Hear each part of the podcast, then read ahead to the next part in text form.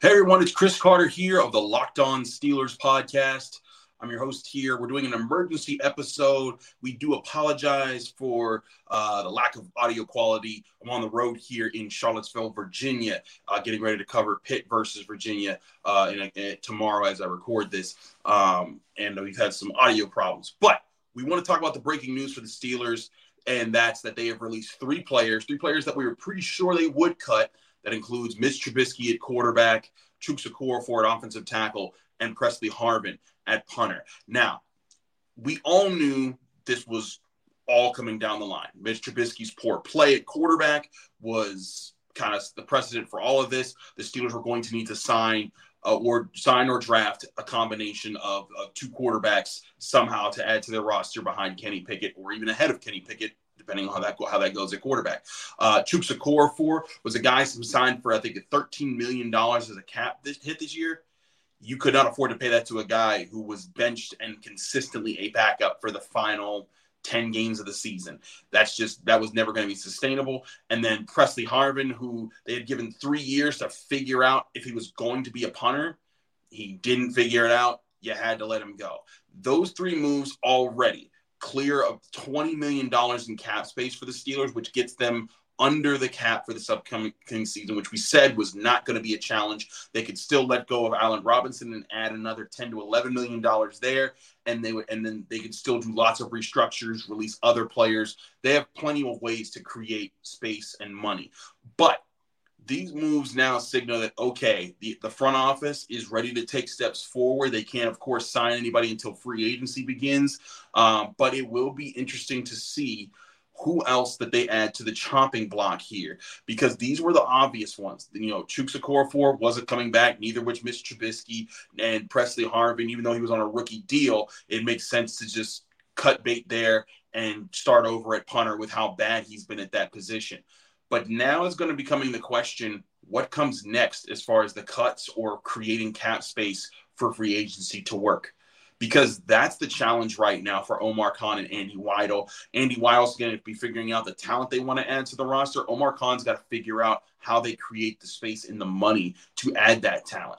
And that includes free agency, where I do think they're going to have to make a splash somewhere, not a huge $20 million a year splash, but probably a 10 to 15 million dollar a year type of player, whether a defensive line, corner, linebacker, offensive line, somewhere uh, that the veteran who can come in, contribute right away, and be a solid player for the Steelers, on top of adding at least one quarterback, maybe two quarterbacks through free agency. We've talked about Mason Rudolph being an option, Ryan Tannehill being an option. Uh, both of those guys still very much on the table. But to even get to that point, you need to create some space, and these were some obvious cuts. Um, you know, again, Chuks Okorafor was was the one guy I think of these three that's probably the most disappointing in the fact that they're cut because you know not going into this year everyone kind of knew who he was but when he was drafted he was looked at as, as a guy who was extremely young he came into the NFL I believe at 20 years old he was huge at seven uh, at six foot seven with the with the length that he had with the potential to grow into that frame and become a more dominant player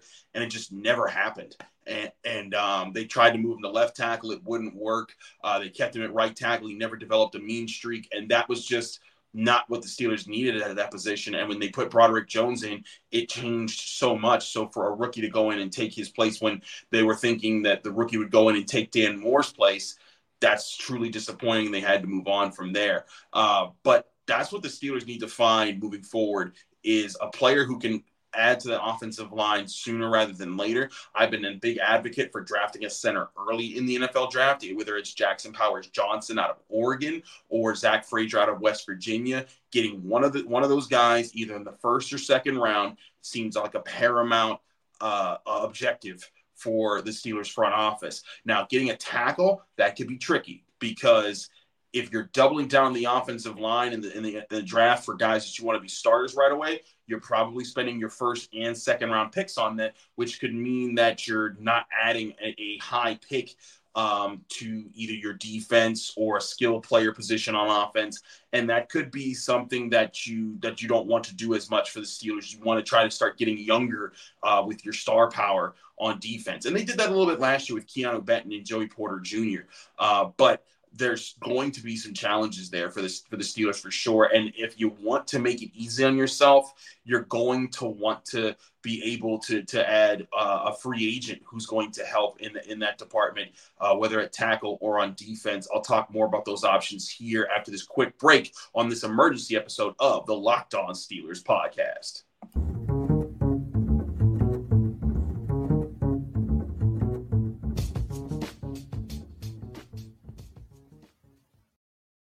Back here in the Locked On Steelers podcast, I'm your host Chris Carter. Again, we pro- we apologize for our dust here on the show. We are I'm on the road in an Airbnb, uh, and uh, we're dealing with some audio quality problems. So apologize if this does not come in as clear as all of our other shows. Uh, but please uh, work with us here as we are trying to get you still uh, the important talk. Now, I want to preface this by saying the full Tuesday episode that's going to come out at midnight will not cover what's been talked about here because that episode was recorded before I hit the road for Virginia. In fact, before the Super Bowl even happened, because I wanted to get those out so I didn't have these problems recording my full episode. So, apologies in advance for what is what happened there.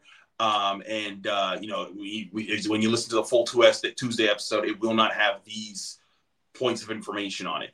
Um, but I want to get back to my point here and talking about what, what the Steelers need to come here the future moves that still need to happen. You know, if the Steelers are going to find a new center in the draft, um, it would make a lot of sense to either find a way to lessen Mason Cole's contract or just get rid of Mason Cole's contract because I think he's what a six million dollar cap hit right now if you're the Steelers, and that is a lot of money to be giving to a guy who would be a backup offensive lineman at that point. And I think that you could look at Nate Herbig and say, hey, that's why you were you were brought in in free agency. You could step in in that position, or James Daniels could switch over to center uh, because he's he's had some experience in doing that as well. But that's why I think the Steelers need to draft center so that they can afford to figure something else out there. But if they let go of Mason Cole, it's more money that they add to the pot there. Um, and you could still look at other guys like you know, maybe Patrick Peterson if you didn't want to pay his full nine plus million dollar cap hit this upcoming season. Um, you could try to look at other veterans who'd, who'd be who'd still be on the team. Uh, and again, you could still restructure some of their bigger contracts like Cam Heyward, like Minkah Fitzpatrick, like TJ Watt, move some of that money down the line and, and, and create the kind of cap space that you need to have more space to sign some bigger veterans.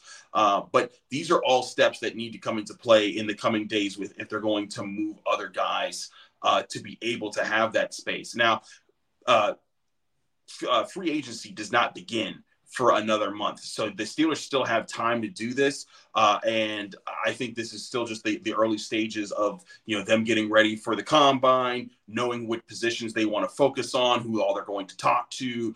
Uh, and as they get into their draft process, which positions they're going to spend the most time researching, talking to, scouting, uh, and building. But this is also, it's important to remember, a very different front office because now not only are the Steelers you know new with Omar Khan at the at the as the head GM and Andy Weidl as the, the, the director of player personnel, but a lot of the scouts are are that were there that would that help build the last era of Steelers with Kevin Colbert.